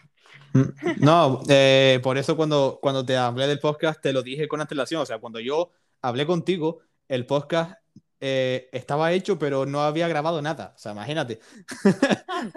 dije, ah, voy, a darle antelación porque sé que Sofía es así, porque a ver, eh, tampoco tienes que estar pendiente las 24 horas. Yo entiendo que tú tienes tu vida, ¿sabes? Y digo, vale, ya, ya que responda cuando quiera y si quiere venir, que venga. ¿Sabes? Que, que no hay ningún problema por eso, tranquilo. nada, pues gracias por tenerlo en cuenta. pues Y te iba a decir, em, ahora mismo tú en un corto periodo, periodo de tiempo, ¿qué tienes pensado hacer? De, no sé, pongamos dos años, ¿sabes? dos, tres oh, años. Bueno, no sé si he pensado tan a futuro, o sea, me refiero, pero lo que sí que te puedo decir es que, bueno, la experiencia del trabajo, que ni siquiera el típico 9 to 5, era 7 to 5, ¿vale? O sea que muy duro. o sea, para mí, no sé, porque estar sentada delante del ordenador y luego un dolor de cabeza y tal. Mm, no me convenció. Entonces volví un poco a la idea que ya había tenido y que no es que hubiera descartado, pero la había pospuesto un poco por no verla tan, no sé, o sea, mm, tan inminente, de, mm, no sé si conoces el concepto, eh, digital nomads, como nómadas digitales. O sea... Eh, no, no lo escucho nunca, ¿eh?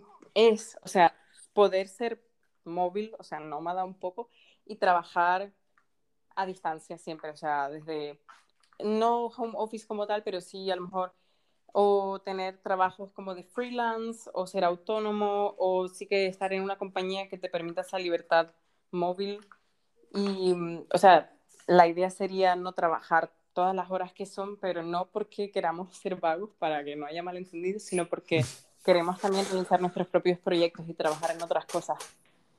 Em, entonces, pues ahora, después de dejar este... Ah, por cierto, eso, eh, yo dejé el trabajo de la ONG porque no me gustó y me costó mucho la decisión, pero dije, no, hasta aquí ya hemos llegado y ya está.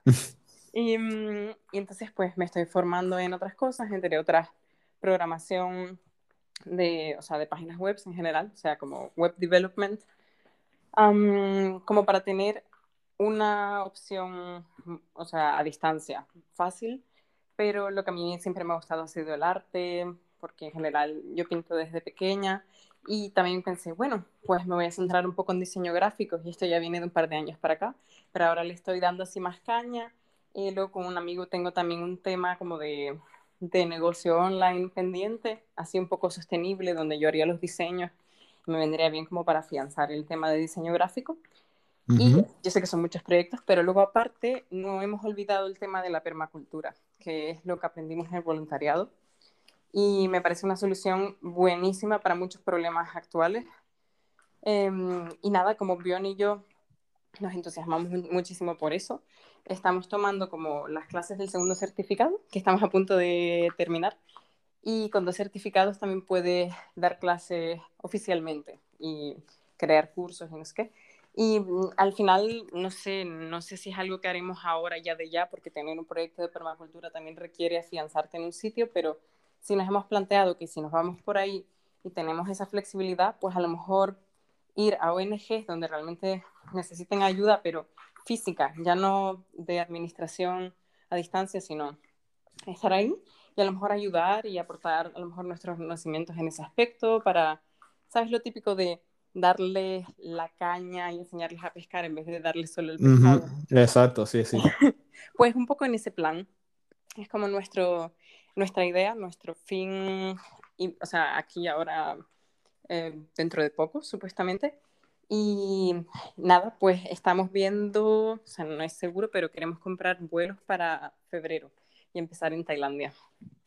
Wow, o sea, ya está, está guay, ¿eh? O sea, eh, está igual la idea, ¿eh? Sí, no sé si saldrá al 100% como queremos o pronto o tarde, pero yo le dije a Bjorn, bueno, estamos de acuerdo, que hay que empezar por algún lado. Tailandia, pues, o sea, el estilo de vida es barato, es, o sea, el Chiang Mai, como el norte, es un punto de encuentro de nómadas digitales y pues pensamos que es un buen sitio para comenzar.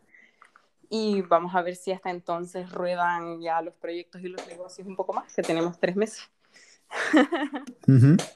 Ese sería el plan y pues no descarto que, las cosas cambien. O sea, lo voy a dejar flexible, pero también, mmm, ¿cómo se dice? O sea, no, no quiero tirar la toalla a la primera de cambio, sino ver que, por ejemplo, si digo, pues lo de diseño gráfico pues me encanta y va bien, pues a lo mejor, pues si lo de programación me gusta menos, tampoco voy a continuar necesariamente por ahí, pero no me quiero cerrar opciones en estos momentos. eh, eres una persona, Sofi, que hace muchas cosas, o sea, no tienes un trabajo único establecido, o sea, tienes como, como varias cosas abiertas, ¿sabes? O sea, si, te, yo, si, yo te pregunto a qué te dedicas, o sea, tú cómo, cómo te defines, porque, o sea, tú qué estudiaste o cómo te cómo, cómo, dirías que eres, en plan, eh, lo que viene siendo trabajo. Es una muy buena pregunta porque yo a nivel oficial y reconocido, así como de certificados oficiales de la universidad, soy japonóloga, experta en Asia del Este. Mm, vale. Entonces, sí, que la gente a lo mejor esperaría que trabajara, pues no sé, de traductora o en una empresa japonesa o en una empresa de, que tenga negocios con, con Asia en general, no sé. Mm, pero mm, yo creo también que poco a poco va a cambiar mm, el sistema educativo y, o sea, por ejemplo, los máster ya no van a ser tan, tan, tan importantes dependiendo de lo que quieras hacer con tu vida. Y esa es la razón por la que no he estudiado aún, no lo descarto tampoco, pero no he estudiado ningún máster porque ahora mismo no le veo la utilidad. No sabría en qué estudiar un máster como para que me dé el trabajo que yo quiero. Entonces, no sé decirte a qué me dedico, porque no lo tengo claro ni yo, pero no me parece mal. O sea, pienso que estamos hechos como para hacer varias cosas en la vida y yo puedo retomar perfectamente el tema de, de los estudios de Asia del Este en otro momento, porque ahí quedan los conocimientos. O sea, también tengo pensado irme a Japón de nuevo desde que abran, como Aida. Mm, sí, me lo dijo, que quiere irse para allá, pero que ahora mismo imposible.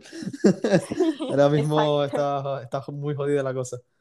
Sí, pero pues por eso, a lo mejor no, no sería a nivel oficial, pero también me consideraría pues diseñadora gráfica y permaculturista.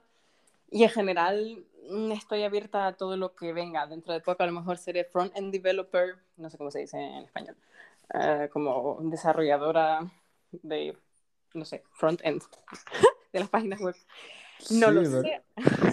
sí, como programador, diseñador de página, no sé, así se diría en español, supongo. Sí, pero al final lo pienso y digo, bueno, de pronto lo que lo definiría mejor es emprendedora, ¿no? Porque son varios proyectos diversos que, no sé, quiero llevar a cabo, que estoy llevando a cabo ahora mismo. No los puedo meter en, un, en una caja y darles como una etiqueta concreta, no sé qué decirte no está muy reconocido en algunos lugares. Por ejemplo, cuando estaba pidiendo trabajo en Suiza, me rechazaron de varios porque me dijeron, no ubico tu currículum, no sé bien qué es lo que quieres hacer o haces. Pero luego hay otras empresas que valoran eso, que tengas varias aptitudes, luego algunos puntos fuertes, es importante. Pero bueno, me, me seguiré dejando sorprender por la vida y espero en algún momento encontrar una pasión tan grande que a lo mejor diga, venga, o sea, aquí me, me implico a fondo. Pero por ahora tengo muchas. no, yo ya, eh, no, pero está bien, eh, está bien. O sea, está bien que no te centres en una sola cosa, que, que tengas varias puertas abiertas, por decirlo así. Dices algo muy interesante que eh, me gustaría algún día hacer un podcast eh, especial de esto, ¿no? De, del sistema educativo, por ejemplo, que tenemos en España. Desconozco los que hay en otros países porque no he viajado ni he estudiado fuera, entonces los desconozco. Pero mm, el sistema educativo que hay e, en España, bajo mi opinión, por lo que he vivido yo como estudiante y como lo sigo viviendo, está bastante mal estructurado. Mm, ¿Por qué? ¿En qué sentido? Eh, nosotros vamos de primero a sexto de primaria, en lo que en lo que das varios, mm, varias, varias materias, ¿no? Lógico, das un poco de forma general muchas cosas. Una vez entra a primero y cuarto de la ESO, sigues con, la, con, la, con el mismo procedimiento, sigues dando lo mismo, pero un poquito más. Y luego llegas a el bachiller, que es lo más importante, entre comillas, para, una, para un estudiante, ¿no? Donde, donde decides tu futuro. O sea, tú a un chico, chica, chico, chica eh, de 16, 17 años, le estás obligando a que elija una carrera, un trabajo o lo que sea, cuando previamente no le has enseñado nada. Es decir, le has enseñado un poco de todo, pero no le has enseñado si le gusta el arte, si le gusta la, eh, la ciencia, si le gusta la música, si le gusta el deporte. O sea, llegas a cuarto de la ESO dando lengua y literatura, dando matemáticas, que a nadie le interesa, sinceramente. O sea, hay gente que le gustará ser profesor de matemáticas, físico, lo que sea, pero a la gran mayoría de la gente no le gustan ni las ecuaciones, ni las derivadas, ni etcétera, etcétera, que no usamos, o sea, que no, no es práctico, ¿vale? No lo usamos en el día a día. Y luego obligas a una persona a que elija una, un trabajo del cual tú no le has enseñado nada, ¿sabes? Yo, por ejemplo, que ahora mismo quiero ser sanitario, a mí no se me enseñó nada de, de ser sanitario cuando estaba en la ESO ni, ni en el bachiller, ¿sabes? Eso es verdad, ni biología. biología o sea, lo que más se parece, pero tampoco. Es que, claro, o sea, mm, incluso yo antes de ser sanitario, yo quería ser entrenador, ¿vale? Pero ¿qué pasa? Que tú para ser entrenador en este país tienes dos opciones. O haces eh, un ciclo o te haces la carrera de educación física, o te haces el grado de ciencias de la actividad física y el deporte, etcétera, etcétera. ¿Qué pasa? Que para hacer esas cosas tienes que pasar por, por, ciencias, ¿no? Para dar biología, para dar tal. Y si a mí, que es mi mm. caso, se me dan mal los números, se me da mal la física y la química, no soy apto para, para ser entrenador, por ejemplo. ¿Sabes? Mm, exacto, sí, es mm. una muy buena pregunta. es que hay, o sea, yo entiendo, ¿no? Que, que tiene que haber un corte en algunas cosas. Por ejemplo, no todo el mundo puede ser médico. Yo no podría ser médico, ¿vale? Entonces entiendo que hay un corte. Pero, coño, mm, yo qué sé, como el que quiere ser músico, tío, ¿por qué tiene que dar matemáticas que parece que se va a morir, ¿sabes? Para, por si él quiere ser músico. No es mejor que tú llegues a primero de bachillerato y digas, oye, pues me interesa mucho eh, la sanidad pues que vaya todo más enfocado a la sanidad. Oye, que me gusta, yo qué sé, la economía, pues que vaya más, enfoca más directo a la economía. ¿Sabes? No sé cómo lo ves tú, eh, pero yo digo, mm, yo haría de primero a cuarto de la ESO un cambio drástico de decir, en vez de dar religión, en vez de dar plástica, que, que se da lo que se da, ¿sabes? No digo que, que, esté mal dar arte, pero coño, dar lo mejor, porque lo, lo, lo que yo hacía en plástica, Sofi, era para niños de 5 años, te lo juro, ¿eh? Era comprarse un blog en la tienda típica del pueblo y dibujar X cosas y tal, que digo, vale, está bien, pero es que esto, para alguien que quiere hacer arte, esto es muy básico, ¿sabes? Ciertamente. No sé cómo lo ves tú, o sea, ¿cómo opinas que está planteado el sistema aquí en España? O sea, ¿cuál es tu opinión sobre todo esto? Mm, a ver, yo creo que ya no solo España, en general debería haber un cambio o sea, grande, no sé, en todos los países con su más y sus menos en educación. A ver, ciertamente sí que me parecería importante tener una base mm, como de, de, conocimiento general, o sea, sí que es bueno saber un poco de todo, pero claro, pues con el internet y tal, hay muchísimas cosas que tú puedes buscar y ya no te las tienes que aprender de memoria.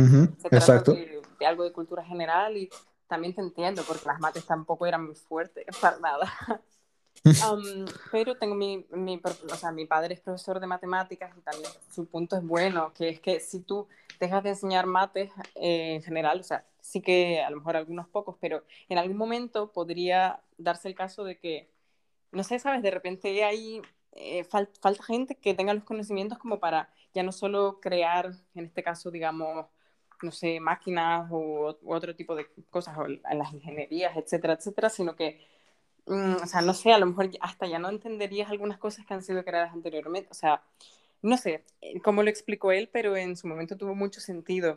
Lo que pasa es que, obviamente, para mí fue una tortura también tener matemáticas así chungas. no, es que pongo ese ejemplo porque eh, tú cuando sales de un instituto, tú no sabes pagar tus impuestos, tú no sabes hacer una declaración de la renta. Exacto. Sabes, cosas tan básicas del día a día, pues no sabes hacerlas. a esas cosas son las que digo y cosas importantes de la vida, o sea, ya Mm, o sea, justo, obviamente eso sí, ¿sabes? Lo de la declaración de la renta siempre me lo he planteado porque digo, Dios mío, lo que me espera ahora para el año. Claro, o sea, tú ahora que quieres hacer proyectos que en algún momento supongo que tendrás que darte de alta como autónomo, si a ti nadie te enseña eso, ¿sabes? Es que, es que no te enseñan a abrir un negocio, por ejemplo, no, no, no. te enseñan a, a emprender, ¿sabes? a eso me refiero, que no te enseñan, hay cosas que, como tú dices, hay que saber, porque, por ejemplo, para mi historia, es algo esencial. O sea, tenemos que saber la historia del mundo, por qué ha sucedido las cosas que han pasado, porque gracias a esas cosas vivimos hoy como vivimos, ¿sabes? Para lo bueno y para lo malo. No hay que olvidar, exacto. No hay que ¿Sabes? Pero, pero, pero mi crítica va a, tío, ¿por qué no nos enseñan cosas más prácticas? Cosas tan básicas como, yo qué sé, hacer la, de, la declaración de la renta, tío. ¿Sabes? Es como, no sé. sí. Y yo incluiría, o sea, por ejemplo, ya hablando de asignaturas específicas, a mí me gustaría que si hay religión como asignatura, te enseñen, pues, en general todas las religiones del mundo, no solo en una porque históricamente ha sido la de este país y mm, Exacto, sí, o, opino lo mismo, creo que religión eh, debería ser así, que te enseñe las, religiones del mundo, porque vamos a ser realistas, eh, yo no soy creyente, ¿vale? Yo no, o sea, yo soy agnóstico. Yo no creo en las religiones, pero tampoco niego que pueda existir porque considero que no soy una persona tan inteligente como para tener la verdad absoluta de decir, no, esto no existe, ¿vale? Pero a ver, seamos prácticos. Eh, es, hay muchas religiones y yo no creo que exista ninguna, ¿vale? entonces digo, mm, si vas a dar religión, pues darlas todas, ¿sabes? Para que todo el mundo tenga un, un amplio conocimiento. Incluso eso nos ayudaría a entender por qué algunas personas viven como viven, ¿sabes? ¿Por qué a lo mejor el Islam es como es? ¿Sabes? No sé. Sí, exacto, justo. Y también tienes más empatía con otros pueblos y no los tachas a veces directamente como de, no sé, de diferentes o de extremistas, porque por ejemplo el Corán en sí supuestamente no dice nada malo, pero en manos de las personas equivocadas cómo se convierte en mm. pues lo que nosotros vemos como a lo mejor terroristas o, o lo que sea. Sí, exacto. Eh, no estoy muy informado, te voy a ser sincero, no me sé a pie de la letra cómo funciona el Corán, pero tengo entendido que el Corán no dice lo que, lo que los yihadistas, por ejemplo, dicen que dice el libro, ¿sabes?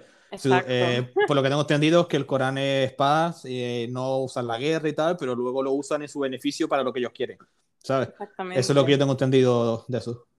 Es que al final, o sea, ya también si me pones ese plan de, pues eso, que a lo mejor las religiones para la gente que no es religiosa, pues yo diría más bien, pues ética, valores, porque las religiones en realidad lo que quieren enseñar son valores positivos, o sea, si tú miras más allá de todas las palabras de la, de la época, del machismo que podía haber, etcétera, en realidad lo que se esconde detrás son valores y siempre son buenos, porque la base es como, no sé, el amor, la ayuda al prójimo, etcétera. Entonces, al final, también es lo que necesitamos porque estamos en un mundo que hoy en día es muy individualista, que si las pantallas, que si cada uno mira un poco por lo suyo y parece que a veces se olvidan esos valores como de, no sé, ser generosos, ayudar a otras personas, em, respeto, no sé. Entonces, yo sé que eso debería venir de casa, pero como no siempre es el caso, a lo mejor el colegio pues también podría participar. Sí, sí. Es que, ¿sabes qué pasa? Que todo lo que tú has dicho son algunas de las razones por las cuales yo no soy creyente. Porque eh, el ser humano, ¿vale? Es un ser social, como todos sabemos, y somos unos seres que tenemos que tener una serie de normas, porque si no, no, si no nos, mataríamos y, y, ya lo hacemos, ¿vale?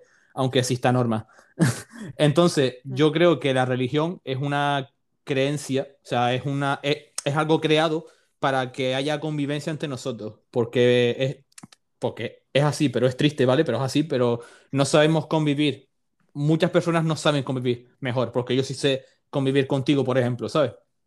Pero hay otras personas que no.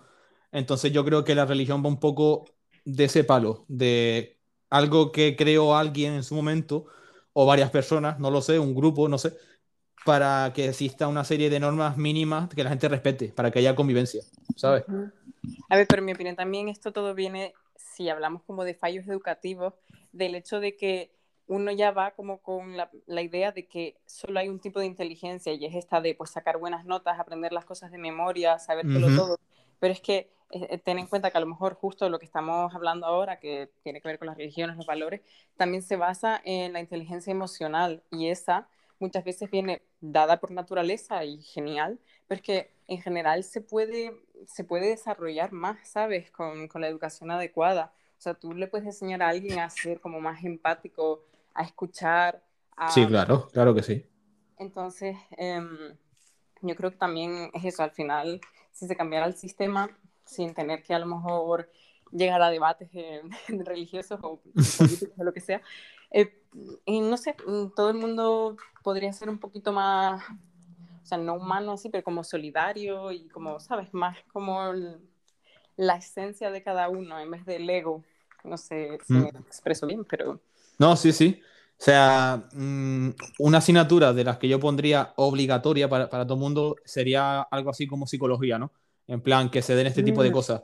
¿Sabes? A aprender a, a entender, a entendernos a nosotros mismos, que hace mucha falta, y aprender a entender a los demás, ¿sabes? A, a- a hacer lo, lo que tú dices, tener empatía, ¿sabes? sí. Oye, pues bueno, muy buena idea. No, no lo había pensado así. Yo también pensaba que filosofía sería importante, pero psicología me gusta mucho. Hombre, filosofía, te digo, a mí me gusta, pero es verdad que a nivel práctico mm, no sirve mucho, pero es, es interesante darla. Yo no la quitaría, porque filosofía, si te la da un profesor bueno, te hace plantearte muchas cosas, ¿vale? Eso te iba a decir, mi profe no fue bueno, pero un amigo de mi madre es profe de filosofía y, e hizo que me entusiasmara muchísimo y luego me leí el libro este del mundo de Sofía, que también me parece muy bueno y lo recomiendo en general.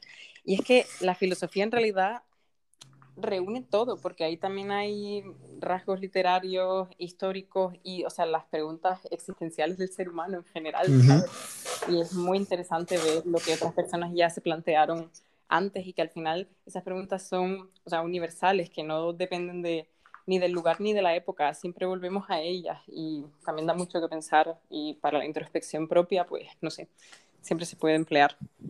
Mm, Sí, sí, exacto, totalmente. Incluso te tengo que decir que mm, cuando me leí eh, El banquete, ¿vale? Que es, un libro de Platón, no sé si lo conoces, supongo que sí, ¿no? Mm, no lo he leído, ¿no? Pues el banquete habla sobre el amor, cómo amar a otras personas, y dentro de ese libro trae el mito de la caverna, que supongo que esto sí lo Ah. sabrás, ¿no? Sí, bueno, sí, es típico. Pues el, el mito de la caverna yo, yo creo que, que, es- que es un ejemplo bueno, ¿sabes? De que tu realidad es lo que tú crees que estás viendo, pero la realidad es otra, ¿sabes? Hace así un, hace una referencia como al punto de vista de cada persona, ¿sabes? Cosas así molan, porque te hace pensar, te hace ver las cosas distintas, ¿sabes?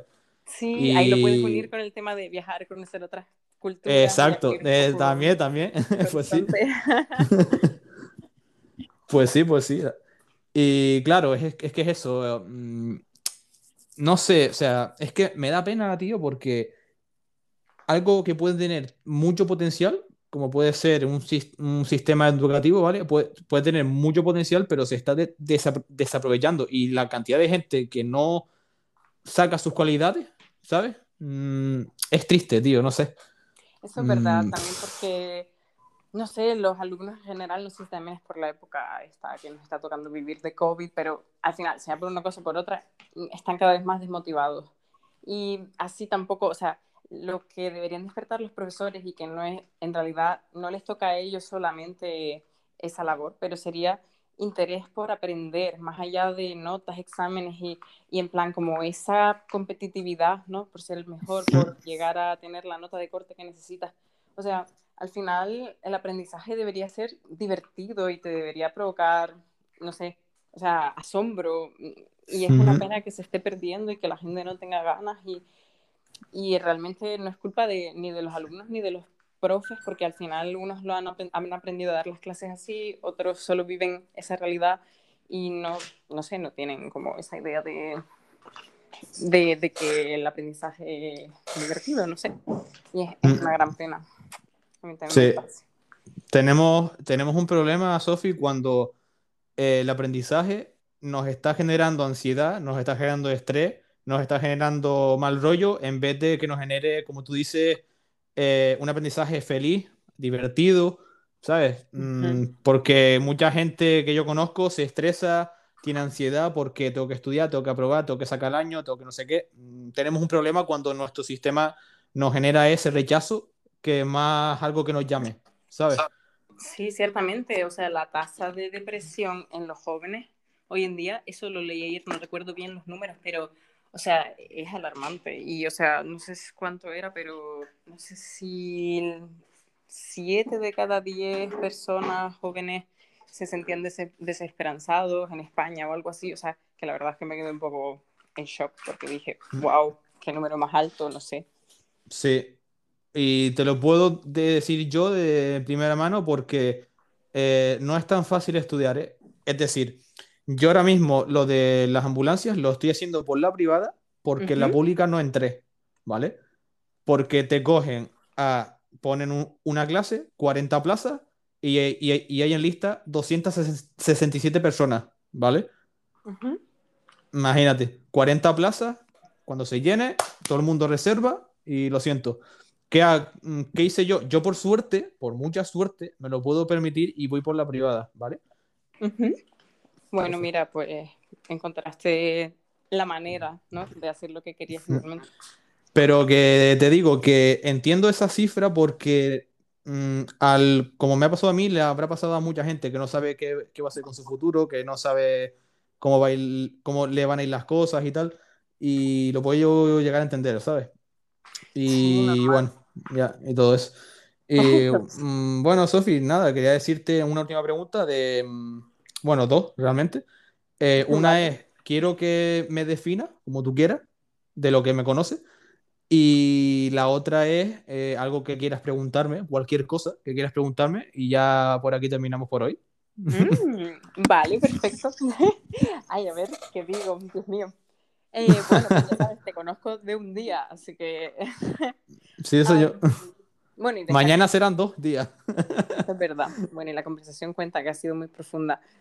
Em, así que nada, te definiría como una persona también, o sea, curiosa, con ganas de, de llegar al meollo del asunto, o sea, que no se deja milanar, o sea, veo que si te propones algo, pues lo quieres conseguir, vamos, me imagino que este podcast es parte de ello, de todo el proceso, Así que de verdad felicidades y en general me parece también como súper buena gente, o sea, hay temas de conversación contigo, o sea, es muy interesante. Entonces, te definiría como una persona top. gracias, gracias. Nada. Y, mm, ah, espera, y la otra cosa, ¿qué era? Lo de la pregunta, ¿no? Sí, si, mm. si hay algo que quieras preguntarme, lo que tú quieras. Vale, bueno, me da curiosidad también. Entonces, ¿tú cómo te ves de aquí a dos años? Que es lo que me preguntaste antes. Pues yo espero verme ya como técnico eh, en una ambulancia, sinceramente. Vale, genial. O sea, porque es posible. Eh, sí. O sea, el curso dura dos años. O sea, bueno, dos años. la teoría como tal es un año y cuatro meses, o un año y cinco meses más o menos, porque luego los otros cinco meses restantes son de práctica, ¿vale? Entonces, teóricamente como tal, es un año y poco. Y ah, luego es todo práctica. Sí, claro, pero a mí lo que más me da respeto es dos asignaturas. Anatomofisiología, que es anatomía y fisiología, son dos en una me da respeto porque nunca la he dado, no tengo ni idea de lo que me voy a encontrar ahí. Hombre, me hago una idea, anatomía, eh, no hay que ser muy inteligente, cómo es el cuerpo, cómo es el cuerpo por dentro y fisiología, cómo funciona, ¿vale? No, no tiene mucho más. Ya sé más o menos lo que me voy a encontrar, pero no sé cómo lo voy a afrontar yo, ni cómo me, si me va a costar mucho poco, no sé. Y luego la otra es dotación sanitaria, es decir, dotación sanitaria significa todo lo que hay dentro de la ambulancia, absolutamente todo, medicamentos, material de enfermería, camillas, collarines, el monitor de, de, fibrilación, cómo saber usarlo, porque hay muchos programas, es una locura. Y luego, básicamente, dentro de eso también entra lo que hay que hacer cuando llegas a un accidente, a, a una casa, lo que sea, todo lo que tienes que hacer, cómo dejar la ambulancia, cómo tratar a las personas, cómo tratar con las víctimas, cómo tratar con los familiares que, obviamente van a estar nerviosos, en show, histéricos. Entonces es una asignatura de, que no puedes suspender, porque si suspendes repite. Y es una asignatura que me da también respeto porque mucha gente que lo ha hecho me ha dicho, esta asignatura es top. O sea, si, si suspendes, repite, ¿vale? O sea, te puede quedar solo esa que repite. Entonces, me da respeto, pero te digo, yo creo que lo voy a, que lo voy a conseguir y que voy a estar en, en una ambulancia, que es lo que ahora mismo me llama, ¿sabes? Pues mira, me parece genial y, o sea, poco a poco está bien tenerle respeto a algo porque así no lo vas a tomar a la ligera y vas a empeñarte, o sea, y vas a, a luchar por conseguirlo, em, pero seguro que no, no, es ningún problema, o sea, también teniendo en cuenta que eres una persona de por sí ya empática, pues en ese sentido la asignatura, la segunda que me dices, no creo que sea un problema con respecto a, al comportamiento para con los familiares, etcétera. Y bueno, al final es cuestión de a lo mejor poner codos y a lo mejor también trabajar en equipo, con amigos, hacer sesiones de estudio y seguro que te va a salir genial. Gracias. Sí, sí, yo, yo creo que sí, y sabes, es, cuestión de eso, de ponerle ganas y lo bueno es que tengo tiempo, ¿sabes? Que es lo bueno. Sales de clase a las 2 y tengo tiempo para entrenar, para ir a inglés, para estudiar, entonces yo creo que me va a ir bien, ¿sabes? Así que... Segurísimo. Guay. Ay, qué bien, me alegro un montón. La verdad es que se nota que sí, que tienes muchas, muchas ideas, muchos proyectos y actividades y, y vamos que no me parecen poco realistas para nada. O sea, lo vas a conseguir todo perfectamente. no, y encima tengo gente, tío, cercana a mí eh, que me va, que me puede echar una mano, ¿sabes? O sea, que yo esté, ah, es que claro, yo, yo esto no, no te lo he contado, pero como te dije antes, cuando yo te conocí a ti, yo quería ser entrenador quería ser entrenador en un gimnasio, en un gimnasio o, mi propia asesoría, no sé. Y cuando yo hice el curso de, socorrismo, que yo ahora mismo soy socorrista, conocí a una enfermera, porque los cursos de, socorrismo te los da una enfermera, ¿vale? En plan, la parte de primeros auxilios y tal, te lo da una, enfermera por ley, porque te lo tiene que dar ella. Ah, ¿vale? Entonces, gracias a ella, Vanessa se llama, eh, me ha gustado mucho todo el tema sanitario y tal, y me he metido a esto. Entonces yo hablo mucho con ella por WhatsApp, o sea, nos solemos llamar una vez en semana por ahí, le voy contando cómo me va todo. Y gracias a ella he descubierto lo que me gusta realmente, porque yo con lo otro tenía bastantes dudas y con esto lo he tenido muy claro. Coño, tan, tan claro que estoy pagando, imagínate. Claro, es verdad, el curso. Así que ella para mí ha sido como mi mentora, ¿sabes? Como la persona que me ha abierto los ojos y me ha dicho, oye, que esto a ti se te da muy bien. ¿sabes? Porque ella me lo decía, en plan, tío, eh, en, las prácticas de socorrismo, cuando hay que intervenir, cuando hay que tratar con personas que están nerviosas porque a alguien le pasa algo, tío, trata bien a esas personas y sabes, y, sabes calmarlas, sabes cómo actuar, ¿sabes? Esto se te da muy bien, eh, puedes tirar por ahí. Y es un poco esto, ¿sabes? la verdad. Genial. Oye, pues escúchala y o sea, sigue también ese instinto de decir, por fin encuentro algo que, que me gusta, donde me siento a gusto. O sea, en general, me parece que es el indicador más importante, lo que tú sientas, la corazonada que te dé. Entonces, pues eso, perfecto, mucho ánimo. gracias, gracias. Pues nada, Sofi, llevamos una horita y media. Muchas gracias. Joder. Muchas gracias por pasarte por aquí y que en un futuro, si quieres venir otra vez, pues estás invitadísima, por supuesto. Muchas gracias nada, y gracias a ti también por, por, tu paciencia y por todas las preguntas que fueron muy interesantes. O sea, también me, me, entretuve muchísimo hablando contigo porque lo mismo, también puedo aprender cosas de ti. Y bueno, pues eso, que nos vemos mañana igualmente. Sí, sí. Mañana ya, ya nos vemos que hace, que hace mucho, tío, que, que no nos vemos. Así que nada. Muchas gracias, Sofi. Y, un, y, dale, y dale saludos a bien de mi parte, ¿vale? Vale, se los doy, seguro que se alegra. vale. Bueno, Sofi, gracias. un placer.